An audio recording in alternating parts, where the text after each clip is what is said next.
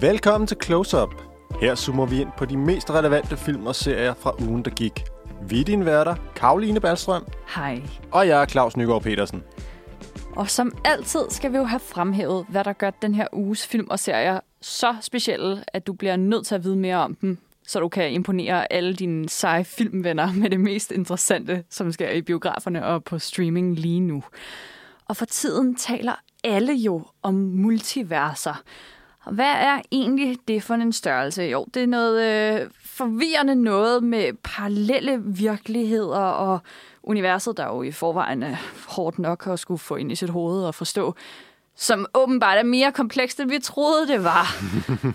og de seneste par år er det begyndt at dukke rigtig, rigtig meget op i popkulturen. Særligt med en masse Marvel-film, som er begyndt at prikke til multiverser. For min skyld kunne de godt lade være, fordi jeg, altså, åh, jeg står hurtigt af på sådan noget der. Det bliver simpelthen for, for vildt for mig. Men jeg kommer ikke uden om det, for i den her omgang er Close-Ups hovedtema multiverser. For vi har to biograf-aktuelle film, der begge to angriber det her koncept, men på ret forskellige måder. Mm. Ja, den mest aktuelle er Doctor Strange in the Multiverse of Madness. Ej, det ligger næsten i titlen, ikke? Ja, den, At vi øh, bliver nødt til at... den, den afslører lidt, at vi har noget med multiverser at gøre. Den gode Doctor Strange, han skal dele med de her eftervirkninger af begivenhederne fra Loki-tv-serien og Spider-Man No Way Home. Og det giver jo en, mildest talt, en masse forskellige komplikationer. Og så den anden, som er måske den lidt mere skæve film, som har den her meget, meget svære titel at udtale. Det er Everything, Everywhere, All at Once. Sagt meget langsomt for at være sikker på, at jeg fik det 100% korrekt. Som handler om en vaskeriejer, der pludselig ud af det blå bliver vivlet ind i en masse multivers fiksfakserier. Men det er et på et helt andet kompliceret niveau. Og derfor så synes jeg, at det giver god mening, at vi starter ud med den, fordi det er også en god måde at få i tale sat, hvad fanden er multiverser for en størrelse? Det kunne jeg rigtig godt have brug for en lille bitte recap i, så det sætter jeg pris på. Vi lægger ud med Everything Everywhere All at Once.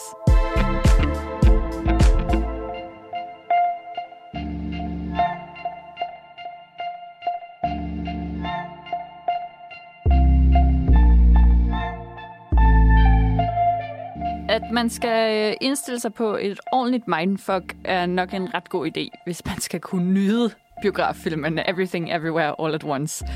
Uh, man skal i hvert fald lige indstille sig på, at uh, man måske har et lidt andet syn på universet, når man kommer ud af biografmørket igen. For denne her vaskerikone, det hele handler om, blev sendt ud på noget af et uh, galaktisk eventyr. Mm.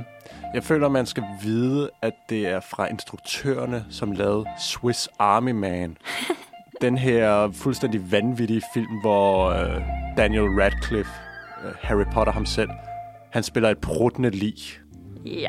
Det siger lidt om, hvad det er for en skæv og kulsort humor, vi arbejder med i Everything Everywhere All at Once. Jeg synes, du meget fint undlader, at Daniel Radcliffe også bliver brugt som en flydebåd på et tidspunkt. En speedbåd, faktisk. En speedbåd, fordi han prutter rigtig meget, så Så det kan man ligesom bruge hans, hans korpus til. Ja, nå, øh, hvis skuespilkarrieren ikke fungerer, så kan han altid blive en pruttende speedbåd. yes. Øh, det er måske en meget god disclaimer, inden man øh, går ind og nyder det her øh, virkelig specielle øh, tidsdrama. Det handler som sagt om en øh, vaske kone eller en vaskeri-ejer, en kinesisk immigrant i nutidens USA, som ja, lever sit øh, helt stille og, og rolige liv. Evelyn Wang, som er vores hovedperson, har en øh, datter, der er i college-alderen, og der er jo, som man næsten altid har i nogle film, hvor der er noget mor og datter, så er der lidt konflikt imellem med, at hun ikke rigtig forstår, hvad datteren vil, og datteren forstår ikke, hvorfor moren er så stokkonservativ, som hun er. Samtidig så er der også problemer i ægteskabet, og som om det hele ikke var nok, så er hendes far lige kommet til USA fra Kina, og de bliver samtidig undersøgt af skattevæsenet, fordi det der med at få indberettet skatten helt korrekt, det går ikke helt så godt. Ej, okay, er der nogen, der kan finde ud af det? Jeg skal altid have sådan 2.000 kroners skattesmæk hver eneste marts. Altså, det synes jeg ikke, man kan forvente af nogen. Nej, når du har ramt de 16.000, så kan vi snakke sammen. Det kan også være, at hun burde have bedre styr på det, fordi hun har jo sin egen business, og ja, hun er, er hun snart ved at runde de 60 år, hende vores øh, kære hovedperson. ja, man spørger jo ikke om en dames alder, så det, men øh, ja, hun, øh, hun skubber deroppe af. Anyway, Evelyn Wang, hun er til et møde hos skattevæsenet med sin mand Waymon og hendes far Gong Gong. De er til et møde hos skattevæsenet, og så lige pludselig så begynder Wayman at opføre sig anderledes. Han tager sine briller af og er lige pludselig sådan en kæmpe actionhelt, der bare virker som en Jason Bourne, bare i asiatisk version. Så man kunne sige, det var Jackie Chan, men lige meget. Han siger, jeg er fra en anden, jeg er fra et andet univers. Jeg er her, og du er den eneste, der kan redde multiverserne fra den her alt destruerende skabning, der hedder Jobu Tupaki. Og vi har et trailerklip, der øh, viser, hvordan Raymond, altså Evelyns mand, han lige pludselig øh, ja, ændrer sig til at blive en, en anden person. Og øh, ja, som man kan høre, så har Evelyn altså ikke helt med på, at hun lige pludselig skal være universets frelser. I can see where this story is going. It does not look good.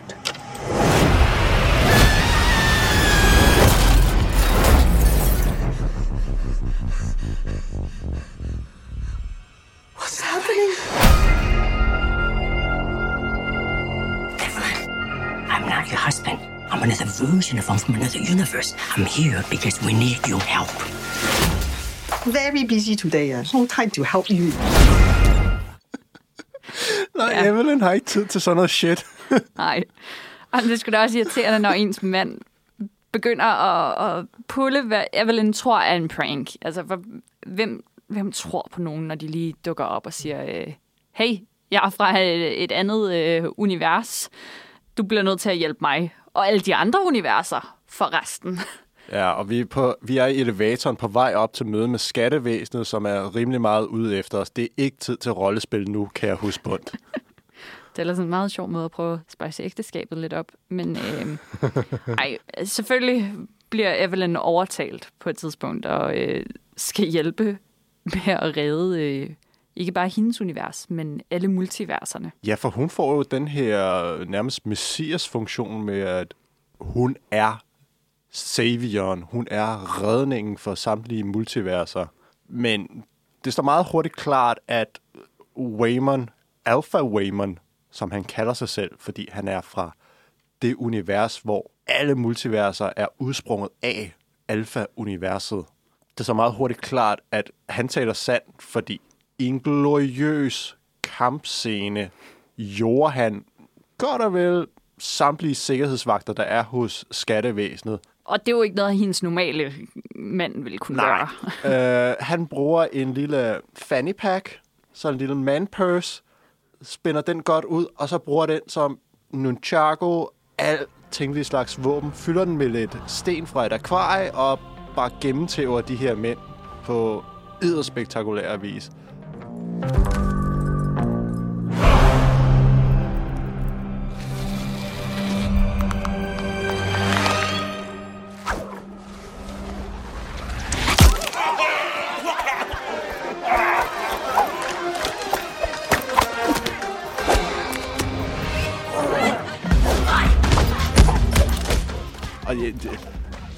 føler næsten, at jeg lige er nødt til lige at dvæle ved det øjeblik, fordi skuespilleren Ke Quan Kwan, som spiller Wayman, tidligere barneskuespiller, som var med i Indiana Jones and the Temple of Doom, hvor han spiller den her lille sidekick Short Round, og så Goonies.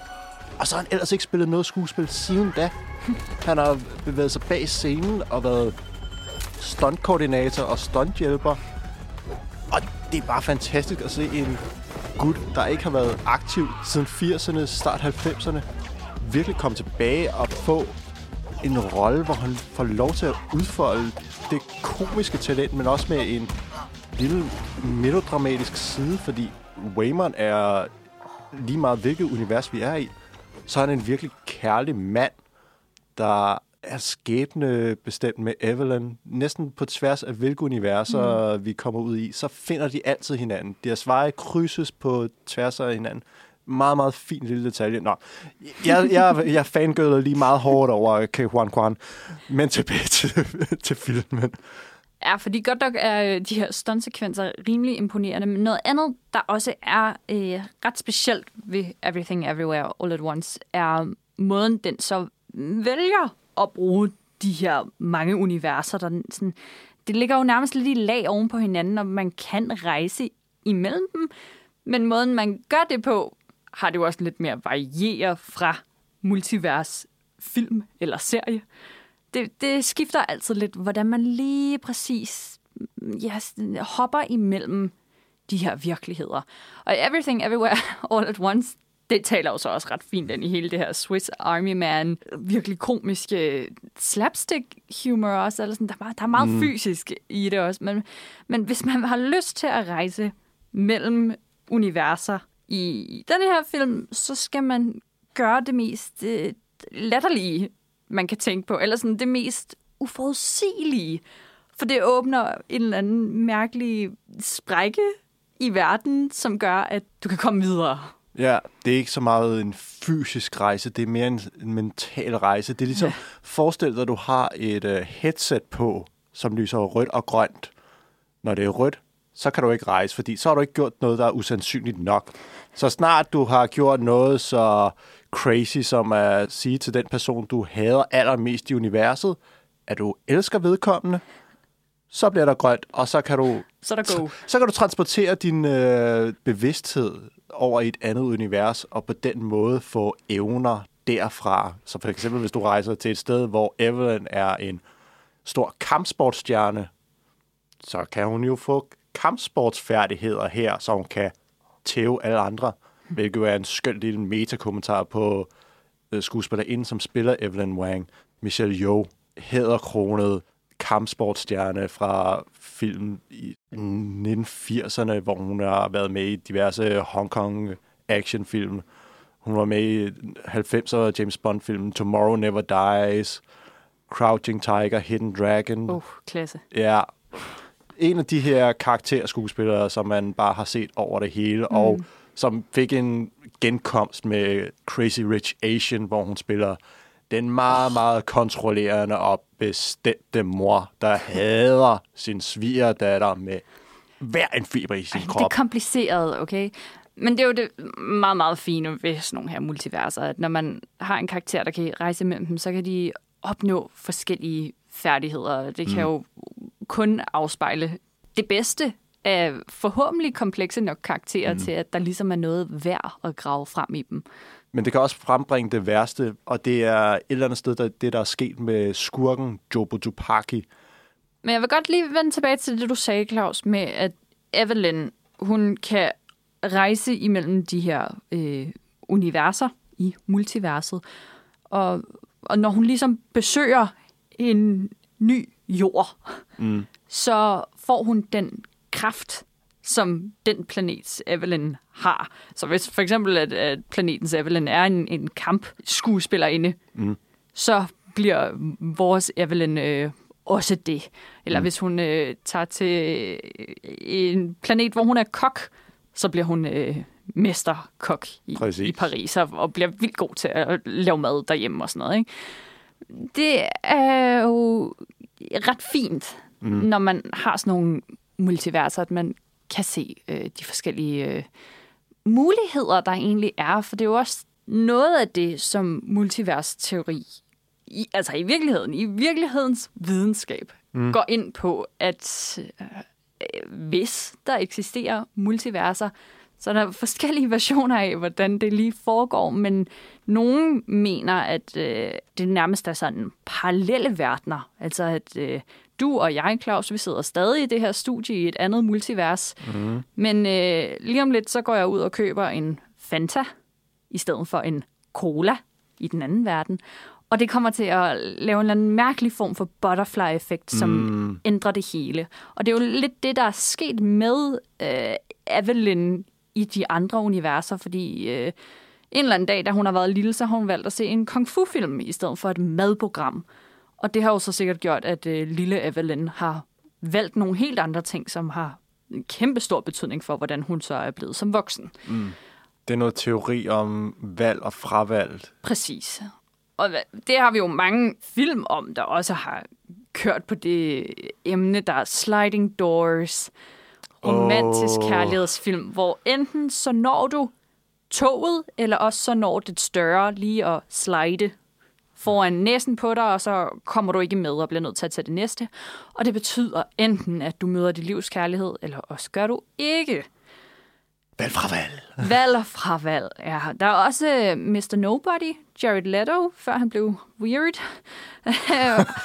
det er også bare en, en film om parallel virkelighed. Altså, hvis han havde gjort det ene, så havde han mødt den her kvinde. Hvis han havde gjort det andet, så havde han mødt den anden kvinde. Og hvis han havde gjort det tredje, så havde han mødt sit livs kærlighed. Mm. Så det er jo noget, film og tv længe, og litteratur længe har kørt på. Det er bare ikke dem alle, der vælger at hive det op på sådan et multivers-plan.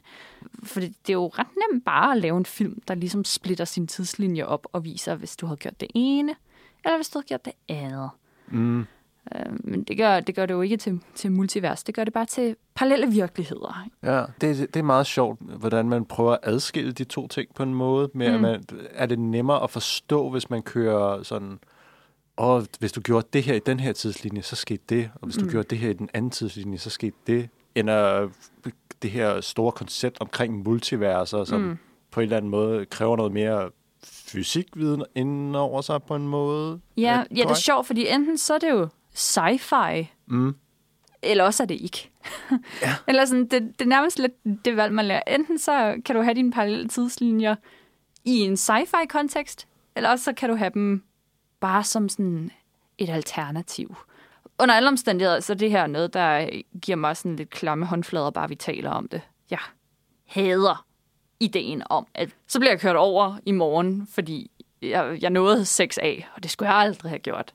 Mm. Fordi så nåede jeg hjem i tide om aftenen, og så fik jeg sovet ud, og derfor kunne jeg stå tidligere op, og så gik jeg ud på gaden, og bam, så ligger jeg der. Hvis jeg nu ikke havde nået bussen, så havde jeg sovet over mig, og jeg var blevet træt, og så havde jeg levet videre. Jeg kan slet ikke, åh, jeg kan ikke holde det ud, altså. Jeg kan relatere til det på et lidt mindre plan, og det er noget, som virkelig frustrerer dig, hvis vi er på et pizzeria og skal vælge, hvad vi skal have at spise. Det kan godt tage noget tid for mig at beslutte mig på noget endeligt. Jeg kan godt stå i en god fem minutter og lige sige pros and cons, og Det er ret sygt. overveje, hvad går jeg glip af? Ja, og det er jo et eller andet præcis. sted, det der, som du taler om, hvad går jeg glip af? Ja, hvad risikerer man? Ja. Ja, og du vil ikke gå glip af verdens bedste pepperoni, hvis du nu kommer til at vælge en margarita i stedet. Ah. Eller sådan, det, okay, du vil aldrig vælge en margarita, men, øh, men jeg synes også, det er ret sjovt, det med, øhm, at enten så, så har man de her parallelle virkeligheder, eller også så tager du din science fiction kontekst, hvor ja, du kan jo nærmest have universer, der ligger som en stak papir i en bunke oven på hinanden. Mm. Der er ikke særlig meget, der egentlig skiller dem ad fra hinanden, men de ligger ligesom i sådan nogle lag, eller sådan, og det gør også, at der kan være noget parallelt i det.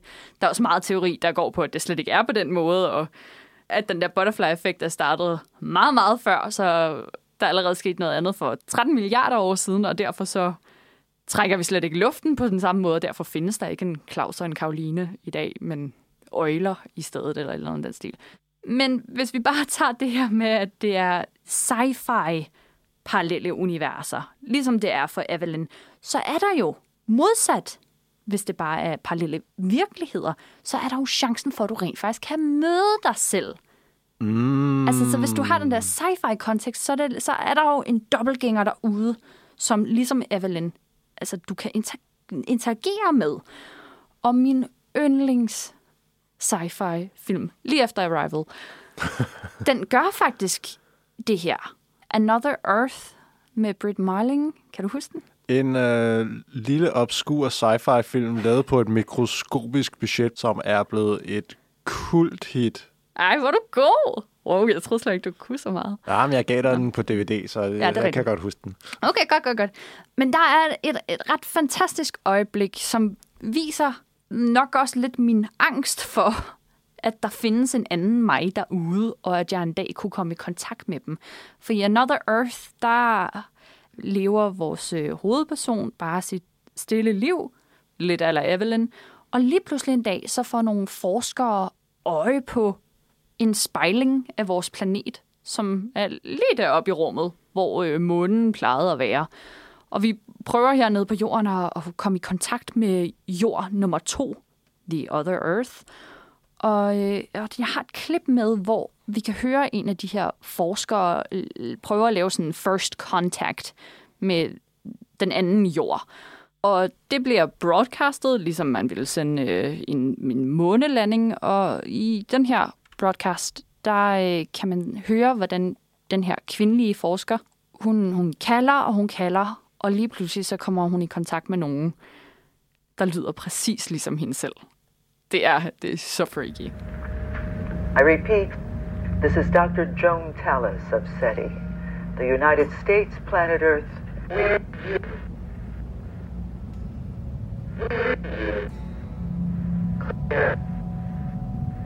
Copy. This is Dr. Joan Tallis of SETI. Is someone there? Do you read me? This is Dr. Joan Tallis.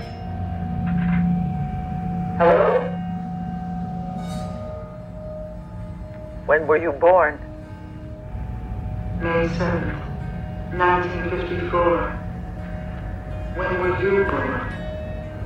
May 7th, 1954. Ja, Joan Tallis svarer Joan Tallis tilbage. Og, øh, og den her broadcast, der bliver sendt, øh, de folk, der ser den, de reagerer øh, cirka lige sådan, som, som jeg nok ville gøre. Det lyder sådan her. What? What? What does that? What does that mean?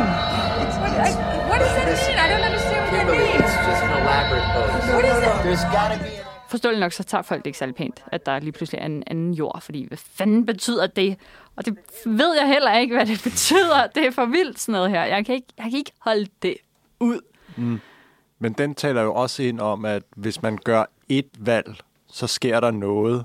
Og hvis man lader være med at gøre noget, så sker der noget andet. Ja, den har, Another Earth har på mange måder sådan lidt the best of both worlds, fordi ja. det er både en, en sci-fi med et parallelt univers, men det er også parallelle tidslinjer i et. Mm. Det er bare en skidegod film. um, men måske lidt tilbage til Everything Everywhere All at Once, så er der også noget i, i det med, at Evelyn hun kan have forskellige variationer i sig selv, som taler øh, ret meget ind i den low-key tv-serie, vi lige har haft fra Marvel. Ah, jeg så, hvad du gjorde der med variationer. Ah, ja, ja. For i uh, Loki, som handler om Tom Hiddleston i skyggen af den her nordiske gud Loke, der er varianter, eller mm. variants af Loki, øh, ude imellem en, en masse forskellige multiverser. Og i hvert univers er der en ny form for Loki med særlige kræfter, ligesom Evelyn. Og øh, nogle gange så er der en øh, Loki, der minder meget om Tom Hiddlestons, eller også så er der en Loki, som øh, er sådan øh, klassisk og kun citerer Shakespeare, fordi han kommer fra en virkelighed, hvor det er mere normalt, eller øh, en, der er skuespiller og kun lader, som om han er Loki, mm. eller en øh, Loki, som er et dyr. Øhm, Krokodille Loki. krokodille Loki, fordi alle er krokodiller der i, i den version af, af universet. Eller en kvindelig Loki. Ja, uha. Det er først rigtig besværligt. Men jeg synes, det er ret fint, det der med at have variants, altså variationer mm. af dig selv.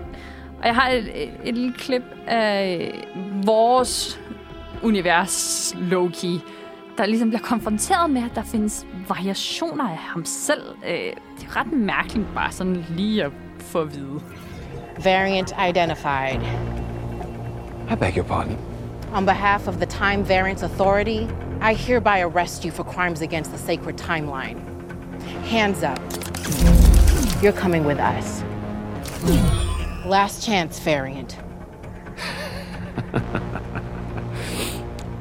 It's been a very long day, and I think I've had my fill of idiots in armored suits telling me what to do, so if you don't mind, this is actually your last chance.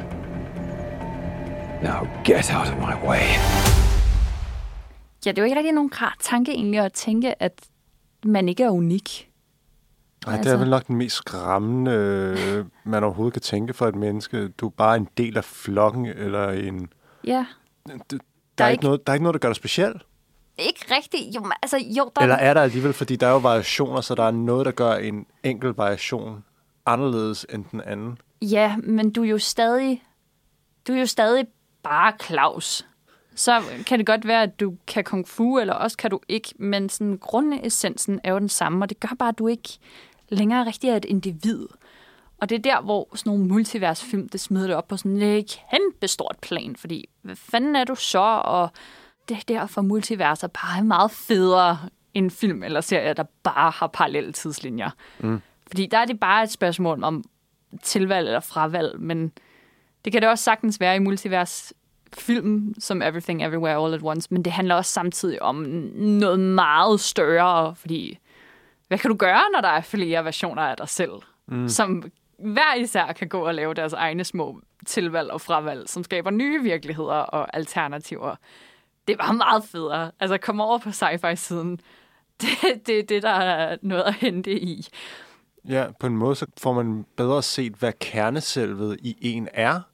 Fordi du har kernen, og så modulerer du udenpå med små variationer, som øh, skaber et andet udtryk på, hvordan personen er. Men du har stadig et kernesel, som kommer til at skinne igennem i alt, hvad de forskellige variationer gør.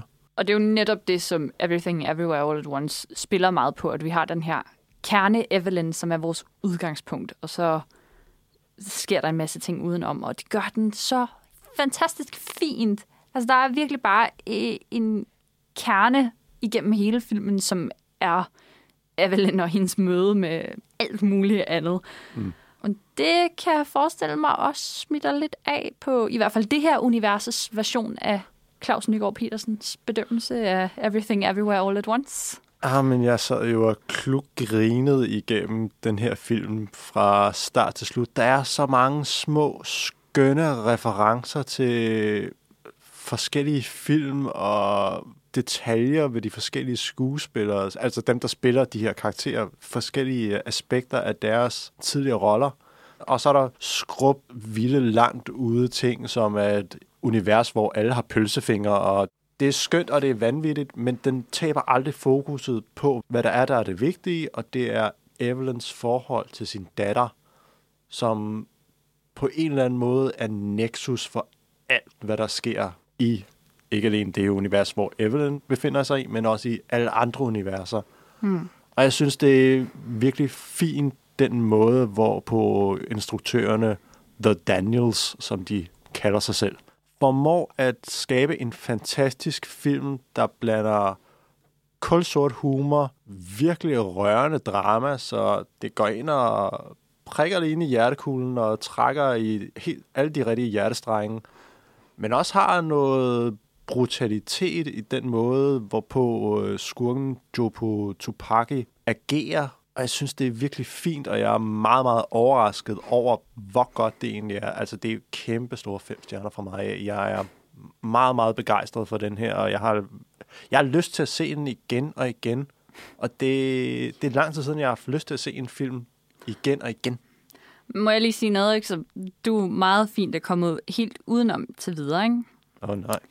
Øh, det er, at øh, det, det er fint, du har taget en bedømmelse, ikke? Men øh, sådan bedste, øh, nærmest lidt øh, Thomas Treve-stil, ikke? Så kan du ikke være objektiv på den her, Claus. Det kan jeg ikke med lov Nej, for, jeg kan være. nej, det kan du ikke, fordi øh, noget, noget, vi har glemt at nævne, det er, at øh, den bankrådgiver, som Evelyn hun skal have et møde med helt i starten, Uh. Er spillet af din Achilles-hæl, Jamie Lee Curtis. En og, af mange. og øh, fordi øh, hun har medvirket i Halloween, en af dine all-time favorite horrorfilm, så kan du ikke være objektiv, og du burde kende dig selv godt nok til at, at vide, at når hun er med i noget, så kan du ikke bedømme noget som helst, fordi du er... Øh, Du er forblændet. Men du Øh, øh, taler så med den version af Claus, som ikke har det forhold til Nej, Jamie. Lee Curtis. Mm. Jeg har fået en anden bevidsthed ind i mig nu. Mm-mm, nej. Øhm, men jeg kan, jeg kan med god samvittighed så give de fem stjerner, som du ikke kan. Men øhm, jeg vil gerne lige have en disclaimer på næste gang Jamie Lee Curtis er med i noget. Kan du, kan du finde ud af det? ja, okay. Godt.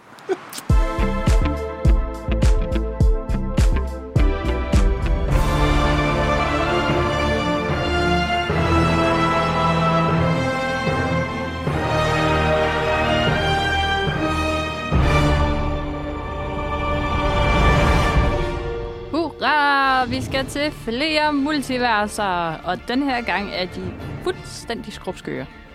Ja, det må du nok sige. Nu er vi kommet til Doctor Strange in the Multiverse of Madness. Og der er galskab for alle pengene. Eller er der Karoline? Ja, det må vi jo så se på. Doctor Strange in the Multiverse of Madness, eller Doctor Strange 2. ja, lad os bare køre med den, fordi okay. det andet, det, uh, det er en, man kan snuble lidt i. Doctor Strange 2 handler om Dr. Stephen Strange, spillet af Benedict Cumberbatch, som efter øh, at Loki, som vi jo øh, har nævnt lidt tidligere, Mm. er begyndt at øh, fucke med multiverser i hans tv-serie, begynder at kunne mærke de konsekvenser. Men det kunne Stephen Strange jo på en måde allerede lidt skimte ind i, i den nyeste Spider-Man-film, Spider-Man No Way Home, hvor øh, Dr. Strange, han øh, lige hjalp Peter en lille smule med at fifle med noget, øh, noget tid og noget virkelighed. Det burde han måske bare vide bedre end at gøre, men kort og langt så betød det, at Spider-Man fik en masse virkeligheder på nakken. Dr. Strange han fik åbnet nogle portaler mellem forskellige universer, som gjorde, at øh, både skurke, men også andre Spider-Mans, de kom til vores virkelighed. Mm. Og det gav selvfølgelig et fantastisk møde mellem øh, Tobey Maguire, Tom Holland og Andrew Garfield, som alle sammen har spillet Spider-Man gennem tiden. Så både Lokis handlinger og Spider-Mans handlinger får nu altså konsekvenser for Doctor Strange i den her MCU-ting, som skal øh, forhåbentlig lave en form for delkonklusion på alt det her multivers galskab. Øh, ja, Åh, jeg bliver allerede helt træt, Claus. Mm. Der er endda en tv-serie, som vi ikke har nævnt, som har meget, meget stor indflydelse på begivenhederne, nemlig WandaVision.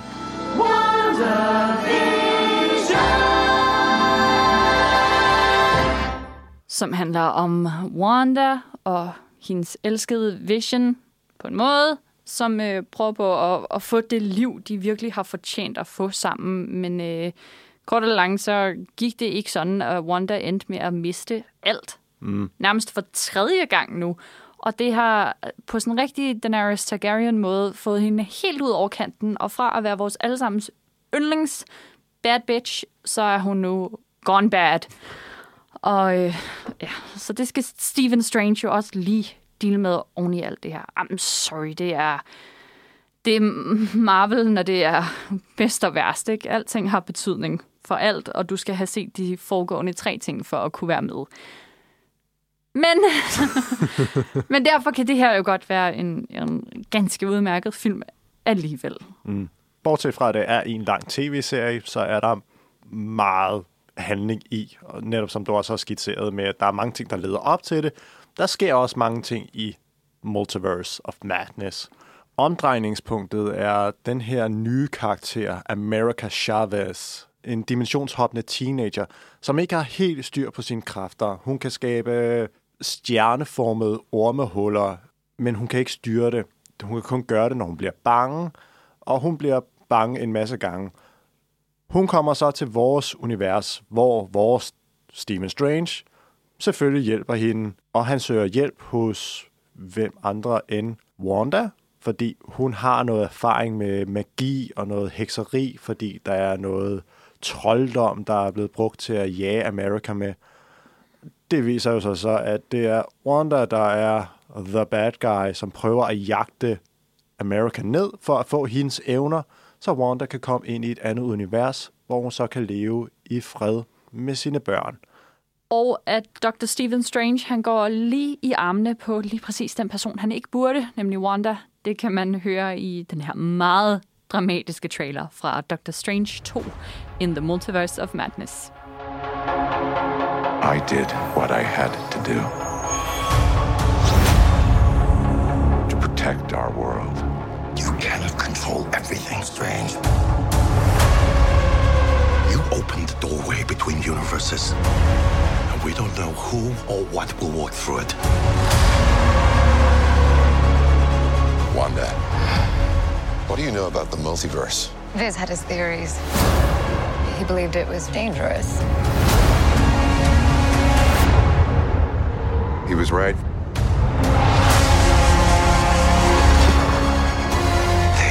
Just got out of hand.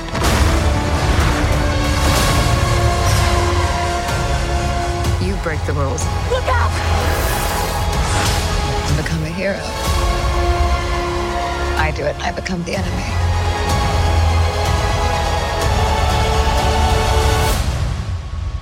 It doesn't seem fair.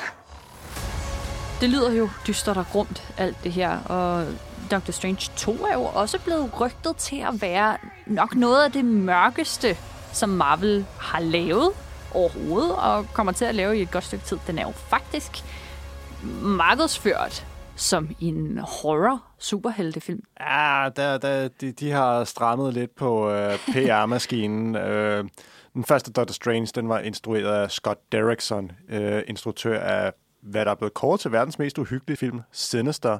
Der kom nogle uoverenigheder, så han ikke instrueret anden omgang. Til gengæld har man fået nok en af verdens bedste instruktører til at træde til, nemlig Sam Raimi, som udover at have instrueret de tre første Spider-Man-film, de originale Spider-Man-film, dem med Tobey Maguire, også er ophavsmand for nok den bedste horror-komedietrilogi nogensinde, Evil Dead, mm. hvor han på finurlig vis på meget lille budget formår at skabe øh, ikke alene uhygge, men også øh, virkelig fantastisk slapstick-komik, og blander det hele sammen i en skøn øh, pærevælling, som bare er så udsøgt, at en ikke trøffel ville gøre den bedre. Og det er det, hans touch, det kan man... det var lol sagt. og man kan så tydeligt fornemme, at det er hans film. Altså, der er kameravinkler, der bevæger sig på finurlige måder. Der er hænder, der stikker op på måder, som er direkte callback tilbage til hans uh, Evil Dead 3 Army of Darkness. Der er så meget Sam Raimi i den her film, at det er vidunderligt måde, nogle af de her monstre bevæger og interagerer på. Det er som snydt ud af Evil Dead. Og det er bare, ja, den del, det gør mig bare så glad, fordi det er Raimi-kærlighed. Som Raimi kender, kan du jo så godt nok se en masse callbacks til hans film, men øh, man skal ikke have været meget i superhelte-universet de sidste 10 år for at kunne se en masse callbacks til alt muligt andet, og det er ikke nødvendigvis på den fede måde. For Doctor Strange 2, well, uh, hvis man har set Spider-Man Into the Spider-Verse, En fremragende film. ja, en animeret film mm. fra Sony, som jo længe har haft rettighederne til øh, Spider-Man-karakteren. I, i Spider-Man Into the Spider-Verse, der er der, ligesom i Doctor Strange 2, forskellige dimensioner. Mm. Ligesom Everything Everywhere All at Once, så er der ligesom forskellige versioner af den enkelte karakter. Så i Spider-Man Into the Spider-Verse er der mm. mange forskellige slags Peter Parkers. Mm. Og i øh, Doctor Strange 2 er der også rigtig mange forskellige Stephen Stranges. Mm. Samme gælder jo også for Spider-Man No Way Home. Altså den nyeste Spider-Man, vi har fået, hvor mm. en masse Spider-Mans mødes, ligesom i Spider-Man Into the Spider-Verse.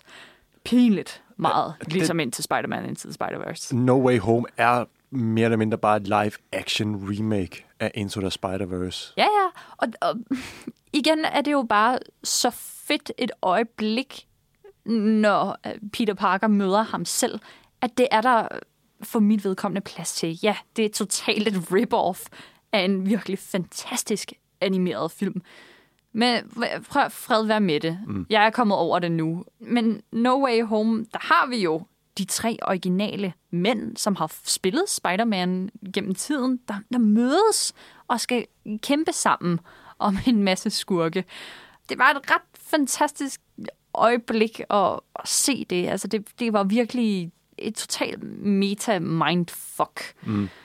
De har selvfølgelig også forskellige versioner af deres virkelighed, og, og et meget konkret eksempel er for eksempel, øh, hvad der er sket med deres øh, kærlighedsinteresse, som jo optræder igennem de forskellige film, hvor Raimi jo har, har instrueret de tre første. Mm. Det er ret sjovt. I Raimis film, hvor det er Tobey Maguire, der spiller Spider-Man, der er hans store kærlighedsinteresse MJ Watson, Mary Jane, som bliver spillet af Kirsten Dunst, og de to, de har et vil de eller vil de ikke blive kærester, sådan ren Ross og Rachel igennem de tre mm. film. Så bliver Andrew Garfield Spider-Man. Hans kærlighedsinteresse hedder Gwen Stacy, spillet af Emma Stone. Og vi spoiler lige, Gwen Stacy dør i Spider-Man 2. Man kan tydeligt fornemme, at Andrew Garfield Spider-Man, han bebrejder sig selv for, at han ikke fik reddet hende. En ting, som kører virkelig fint igennem No Way Home, som ja, jeg får faktisk en lille klump i halsen, fordi det er en af de rigtig gode ting, som No Way Home gør, det er, at den giver noget redemption til Andrew Garfields uh, Spider-Man. Og så har vi jo den nyeste Spider-Man, uh, Tom Holland, som jo selvfølgelig også har sin MJ. Det er bare hendes kælenavn, som bliver spillet af Zendaya. Og der Zendaya! Er jo, ja, der er jo også noget med, at de blev kærester i virkeligheden. Uh, ja. Uh, så. Der er forskellige kærligheds... Uh, der er forskellige omfang af kærlighed. Der er noget lykkeligt, der er noget, ja, det går måske godt, og så er der noget dybt ulykkeligt. Det er et rigtig fint eksempel fra No Way Home, hvor øh, de her tre Spider-Mans også ligesom fortalte sammen om, hvad der egentlig skete med deres kærlighedsliv. Og der er et rigtig fint klip, hvor at øh, Zendaya og Tom Holland sidder sammen og, og ligesom sådan taler om, at det skal nok gå, og jeg forlader ikke din side og sådan noget.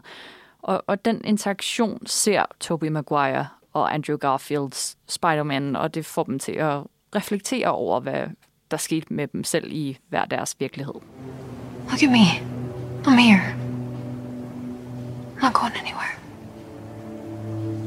We're gonna get through this, and we're gonna get through it together. Okay? Okay. You have someone? No. I got no time for uh, Peter Parker stuff, you know. Do you? Uh, that's a little complicated. Took a while, but we made it work. Yeah. Yeah, me and MJ. My MJ. Uh, it gets confusing here. yeah. Ja, det bliver ret forvirrende i øh, både No Way Home, men også i Doctor Strange 2, som virkelig bare er... Øhm, hvad ville der ske, hvis Doctor Strange fik præcis den samme oplevelse, som Spider-Man gjorde i sin foregående film? Altså, det er helt seriøst bare at udsætte to forskellige karakterer for pretty much den samme udfordring. Heldigvis øh, kan de to karakterer noget ret forskelligt, men det er eddermame tæt på, når Stephen Strange han også selv skal interagere med andre versioner af sig selv. I hvert fald, når vi lige har set en anden film gøre præcis det samme. Altså, jeg synes nærmest, at manglen på opfindsomhed her er lidt scary. Uh, ja. Noget andet, der også er lidt scary, ikke? Mm. det er, at Marvel, de øh, bruger så fucking meget tid på det her multivers noget. Mm. Og øh, Marvel har jo rigtig stor tradition for at lede op til en eller anden helt gigantisk konklusion, altså eller Endgame eller Infinity mm. War. Og spørgsmålet er, hvor alt det her det leder hen af. Men øh, Det er lidt svært at snakke om. Ja, det er svært at snakke om, men, men noget konkret, man jo i hvert fald kan tale om, er, hvorfor fanden Marvel fra et øh, økonomisk point of view vælger at gøre det her. Mm. Fordi ja, det er jo meget øh, nobelt at give et lille nik til den her fantastiske Sony-animerede film Spider-Man Into the Spider-Verse, når man laver No Way Home og endelig fører alle Spider-Mændene sammen. Det er jo total fanservice. Jeg elskede det.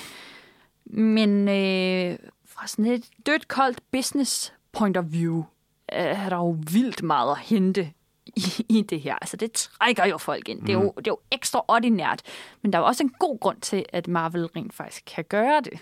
Ja, fordi de øh, har jo opkøbt øh, Fox, øh, selskabet, som har haft rettighederne til rigtig mange Marvel-karakterer, fordi Marvel i for mange år siden var et firma, der ved at gå rabundus, så de solgte ud af forskellige karakterer til forskellige selskaber, som så kunne få lov til at producere deres egne ting. Og ved at købe Fox, så har de fået rettighederne til rigtig mange karakterer. Øh, de er kommet tilbage i folden, og hvordan fan, øh, hvordan får man lige introduceret det? Ja, det skal man jo signalere. Ja, det skal altså, man jo. At, at nu starter en helt ny æra, eller sådan, vi reclaimer nogle ting. Ja. Og ved at proppe rigtig mange Spider-Man fra tidligere film, som de jo ikke selv har produceret, ind i en film, så får du virkelig altså, givet klart og tydeligt præg om, at øh, vi har taget vores kronjuvel tilbage. Nu starter et helt nyt game, og jeg har ikke set noget lignende, for det har man jo ikke. Altså, Nej. det her er meget specielt, meget unikt. Men øh, ja, der er ikke nogen tvivl om, at der ligger nogle øh, rigtig store penge bag og, og flexer, ikke? Mm. Og det er også her, vi bliver nødt til at indføre sådan et fint lille spoiler-segment, fordi Doctor Strange 2 ser sig jo heller ikke fri fra det her. Og, og spørgsmålet er, om øh, det bliver gjort med øh, historien i hjertet, eller om det bliver gjort fra et, øh, nu skal Marvel eddermame lige få skabt et par flere milliarder på bundlinjen. Så skal vi ikke... øh, Vi tager et lille spoiler-segment, lige efter vi lige har fået øh, givet den endelige dom på Doctor Strange 2. Fordi Mm. vi bliver simpelthen nødt til at tale om det, det helt sindssyge, som sker i forhold til de her rettigheder, som Marvel lige pludselig har, som bliver vist i Doctor Strange 2. Men først, en lidt skuffet Claus Nygaard Petersen, fornemmer jeg.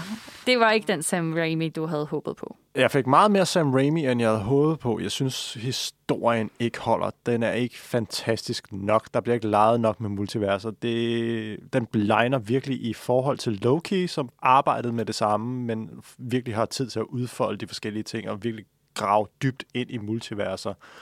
Så det er en, det er en middelmodig omgang. Det er meget skuffende, og jeg synes virkelig ikke, at Wanda får helt den retfærdige øh, behandling, som karakteren et eller andet sted har berettiget efter tv-serien. Mm. Fremstår meget, meget endimensionel og ikke så Thanos-agtig, som jeg tror, man havde håbet på, hun kunne fremstå. Som altså en, som sådan en kæmpe skurk. Præcis. Det, Man føler ikke faren rigtigt. Mm.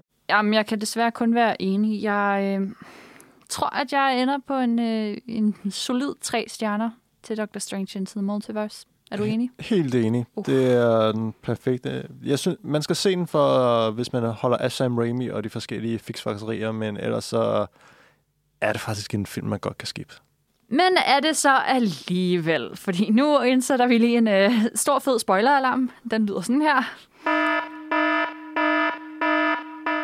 For helt uden betydning er Doctor Strange in the Multiverse of Madness jo alligevel ikke. Ikke hvis man ser på hele den samlede øh, Marvel-retning. For Stephen Strange møder jo i den her film nogle karakterer, som slet ikke hører hjemme i hans version af virkeligheden. Mm. Steven bliver på et tidspunkt fremført for sådan en øh, juridisk ret, hvor øh, en, en masse store, magtfulde superhelte sidder og skal beslutte øh, det råd, som Steven har lavet i de forskellige universer. Og det, det gør nærmest, at Steven han skal halshugges på stedet, sådan så at han ikke også bliver fordærvet og kommer til at lave forfærdelige valg, ligesom alle andre versioner af ham hidtil har gjort. Øh, ja, han skal simpelthen øh, udryddes, før han kan, han kan gøre skade. Og det lyder øh, sådan her, når han bliver fremført for dem. I'm sorry, Stephen. Your desecration of reality will not go unpunished.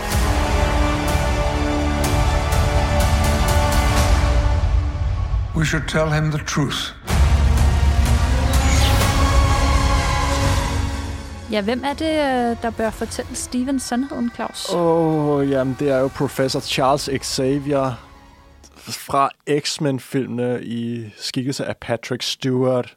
Great. Der har, jamen det er jo, der går kuldegysninger igennem det hele, men det er ikke den øh, Professor X, som vi har været vant til fra X-Men-filmene, fordi den her Professor X, han kører i en øh, meget gul øh, kørestol, som vi ikke har set på noget andet tidspunkt, så vi ved, at det er en variation, hvis vi går tilbage til Loki og alt det her variationssnak, øh, snak, så er det en variation af den Professor X, som vi kender.